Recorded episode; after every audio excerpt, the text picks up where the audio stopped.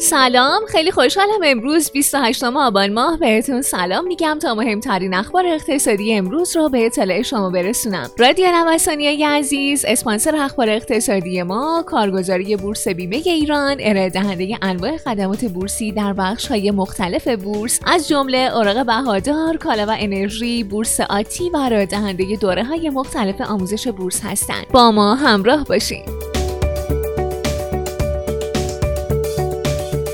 پنجمین روز سبز بورس تهران. با ثبت رشد 1.8 درصدی شاخص کل برای پنجمین روز متوالی این نماگر بیش از 7 درصد از کف فاصله گرفت و به مرز کانال 1.3 میلیون واحد رسید. روز سهشنبه شنیده ها در خصوص محدود شدن سقف نرخ بهره بین بانکی به 20 درصد در کنار مصوبات شورای عالی بورس برای صندوق ها واکنش مثبت بورس بازار رو به دنبال داشت.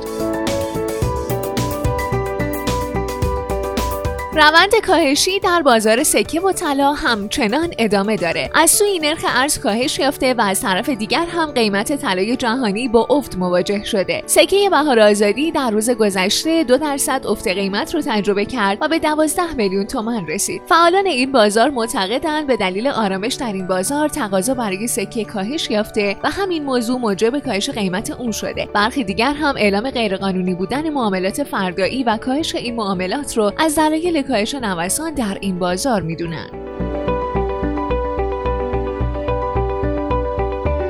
به گفته وزیر سمت دولت آماده حذف ارز 4200 تومانیه همینطور تاکید کرده تا یک ماه آینده تمامی بنادری که دارای کالاهای اساسی هستند ترخیص خواهند شد که تا پایان سال هیچ گونه نگرانی از بابت کالا نخواهیم داشت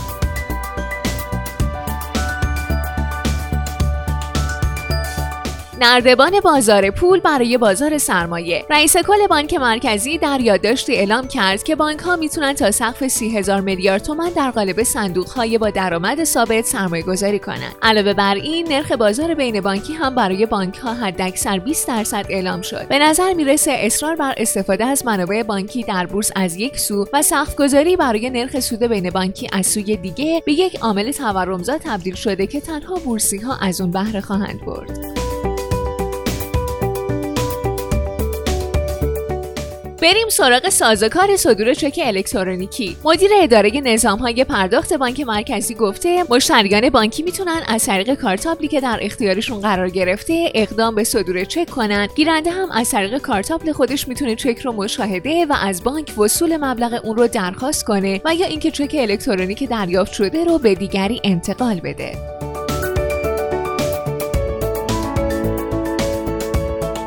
پیش پرده بودجه 1400 به نمایش گذاشته شد و در این بودجه فروش نفت 650 هزار بشکه در روز در نظر گرفته شده. همچنین احتمالا منابع عمومی بودجه دولت به 800 هزار میلیارد تومان برسه.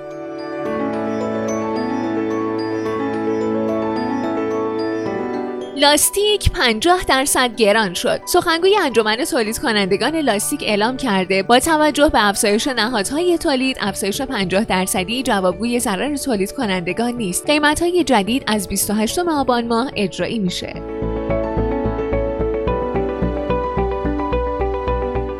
شنیده ها حاکی از برقراری برخی ارتباطات بین ایران و تیم جدید آمریکا با هدف آزادسازی پولهای بلوکه شده ایران و برگشت سریع آمریکا به برجام داره.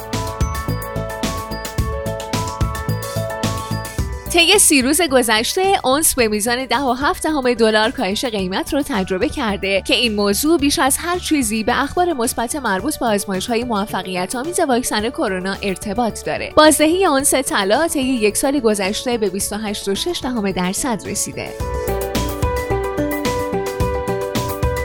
خیلی ممنونم که امروز هم با بخش اخبار اقتصادی همراه ما بودین. مجددا از حامی اخبار اقتصادی ما کارگزاری بورس بیمه ایران تشکر می‌کنم. آدرس کارگزاری بورس بیمه ایران خیابان توحید میانی نبش مهرداد شرقی مجتمع الهیه طبقه چهارم واحد 15 و شماره تماسشون 0313 131 2194